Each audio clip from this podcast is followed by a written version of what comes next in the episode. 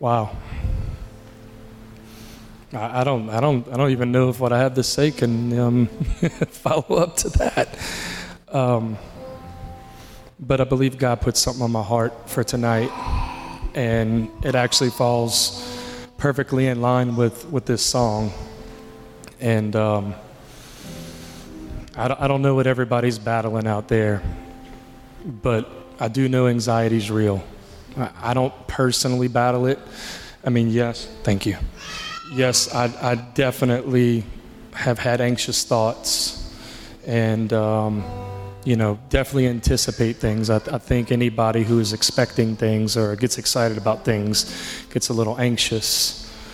But um, I, have, I have been in a relationship with a few people who definitely battle anxiety, and it's real, y'all. And it's hard, it's hard to have them receive that peace when they just don't see the way out. So, leading into tonight, um, we're going to start in James chapter 4, verses 7 through 8 in the Passion Translation. And uh, verse 7 starts, it says, So then surrender to God, stand up to the devil and resist him, and he will turn and run away from you. Move your heart closer and closer to God, and he will come even closer to you. But make sure you cleanse your life, you sinners and keep your heart pure and stop doubting. So, tonight we're going to talk about drawing near to God. Let's start off in verse 7. He talks about surrendering. Right? Yeah, y'all can be seated. I'm sorry. y'all been standing long enough. Um, he talks about surrendering. Surrendering is, is more than just an expression. When you actually surrender, you let go, right? It's why we throw our hands up. So we're showing we're not holding on to anything. It's the universal sign of surrender. And when you're not holding on to anything, you, you give it up, right? And you don't get it back. So when you let it go, let it go for good. Don't, don't grab back for it because once you let it go, it's gone. Okay? And treat it that way. But something happens when you surrender. Something happens when you get to that state of repentance with God, where you start to align yourself back with His Spirit, where you, you say, All right, Lord, I don't want to do this anymore. You're better at it than I am. You're the creator of it all. So do what you do best, and you take the wheel. And when he starts to take that wheel, you know when you're driving, right? And I don't know, Sam and I do this occasionally where I say, hey, take the wheel, I got to grab something. But in that moment, you're making yourself very vulnerable to the person that's in control, right? But when you're in that vulnerability state, it could go either way. It could go good or it could go bad. But when you leave yourself in that vulnerability state, is when it becomes most important to fill yourself with the right things or to have the right perspective. Because when you do that, then you start navigating in that direction, right? Matthew chapter 5, verse 3 says, Blessed are the poor in spirit. For the longest time, excuse my ignorance, but I thought you had to literally be poor. right? He says, Blessed are the poor in spirit, for they are the ones who will receive their inheritance, the kingdom of God. And what he means, what, what's actually being said there, if, if you allow the word of God to read you in that, he's saying those who are spiritually needy, right? if you keep your spirit in a state of need from God because you're vulnerable, because you're, you're living surrendered to everything that He has called, uh, that He has planned on your life and during your call, then you should remain spiritually needy. But we learn there's two opposing forces working, right? There's God and His angels, and then there's Satan and his, and his demons right? And when you stay in that vulnerability state of mind and heart, both forces start working on you. And when both forces start working on you, you have to remember where to turn. You have to remember who you belong to. You have to remember to stay the course, to stay focused, right?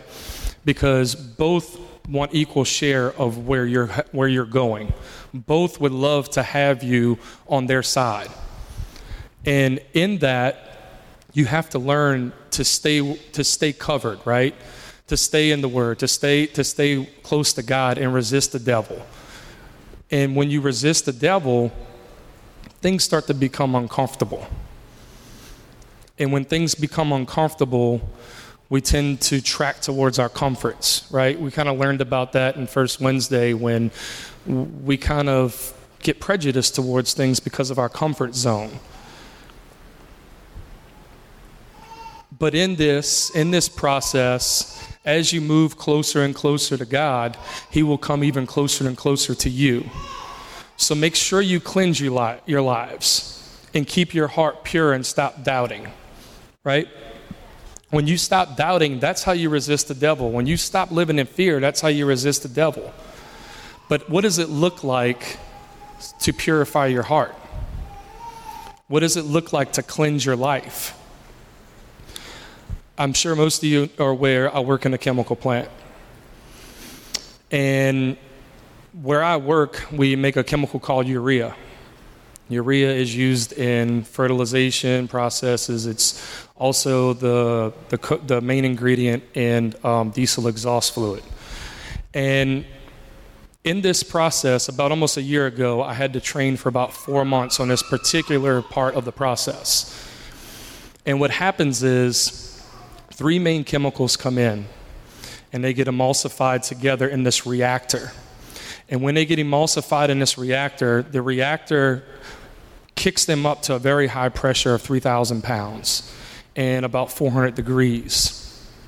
And in that, they take what's called a mole.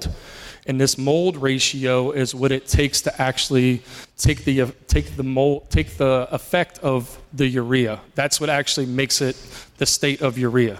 Okay? When it comes out of the reactor, it then goes through another part of the process. It goes through uh, several stages of heating. And when it goes through this heating process, what's happening is the water is getting removed from the urea, purifying it, right? And when the water gets removed, the urea concentration goes to an all new high. And as it works its way through this process and the different pieces and parts come off of it, is where it becomes to a state that we can actually use it and sell it to, to a customer as a purified product. So, in this same way, in this same purifying process, we, we get lost in worship, right? Worship can be one of the main ingredients that comes in. The Word, read the Word, let the Word read you. And then that's where the pureness in your heart begins to take root.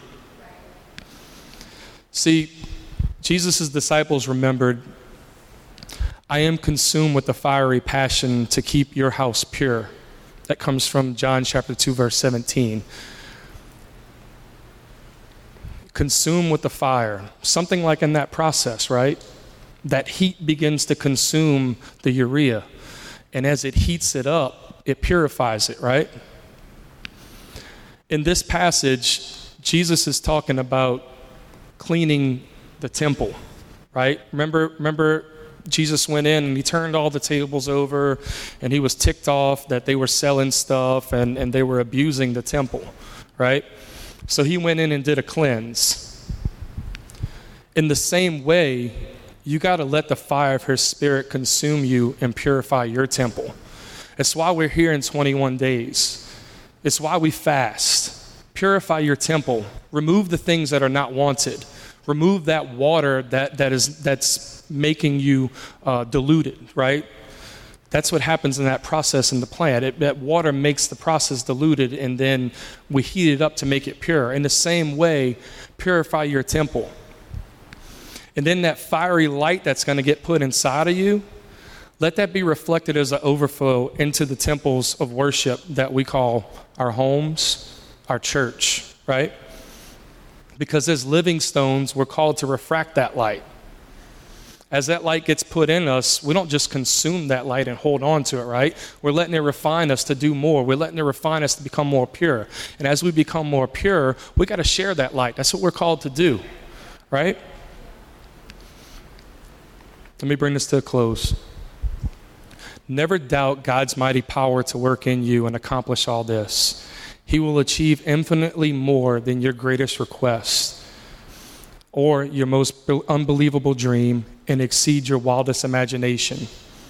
He will outdo them all, for his miraculous power constantly energizes you.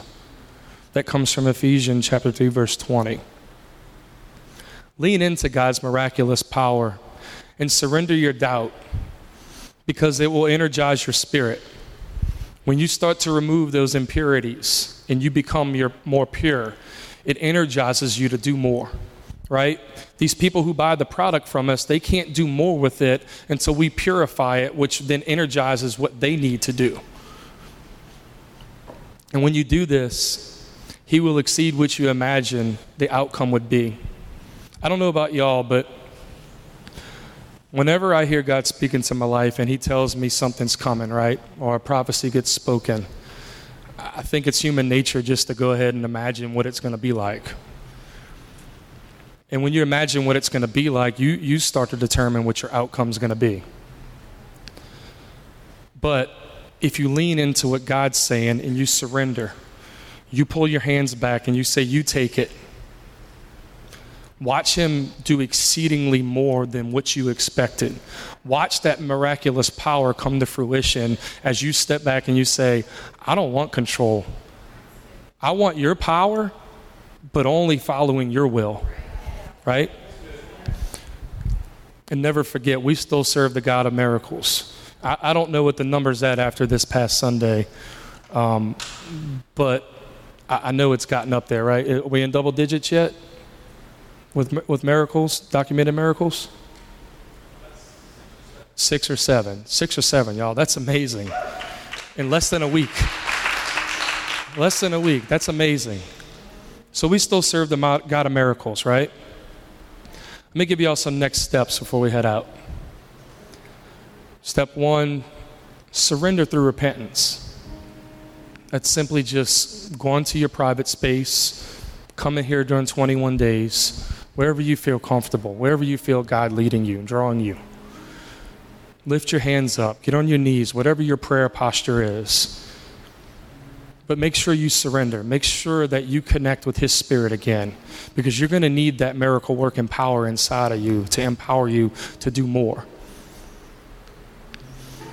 Then you're going to want to immerse yourself in His presence in worship, in the Word, spending time with the other believers, get involved in a small group, get involved in a team serving in the church. Immerse yourself in His presence. Then you're going to have to resist the devil. Because as any of you know, as you start to track and you start to follow God more closely, as you start to let Him pur- purify you and refine you in His fire, the enemy puts a target on your back. Because he's not liking the effectiveness that's about to come from you. He knows because God allows him to do what he does right? Because God's got faith in you. He's got faith in what He put in your life long, long ago when He knitted you in your mother's womb. Lastly, believe and speak of the miracle working power of Jesus. We learned about the power of our words, right? We learned about His miracle working power tonight. And God knows after last Sunday, we're seeing it. so speak it. Don't be afraid to go share what you've seen this past Sunday and what's to come. Don't be afraid to speak things into existence. You have that power, you have that authority. But make sure you understand that the enemy is going to come for you, okay?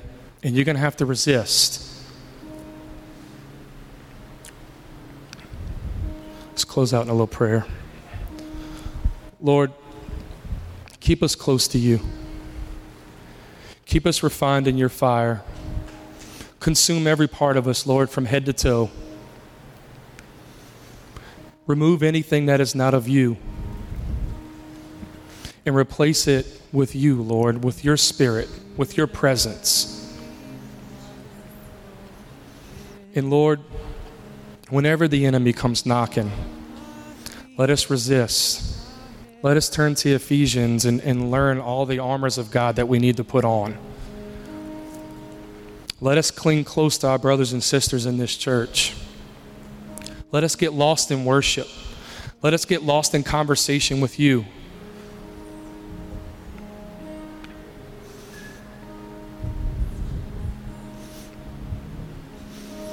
Jesus, as we leave here tonight, never depart from us. Stay before us, stay behind us, stay beside us, Lord. Because God knows we need it as we're going to draw closer and closer to you. Let us remember your perfect peace. In Jesus' name.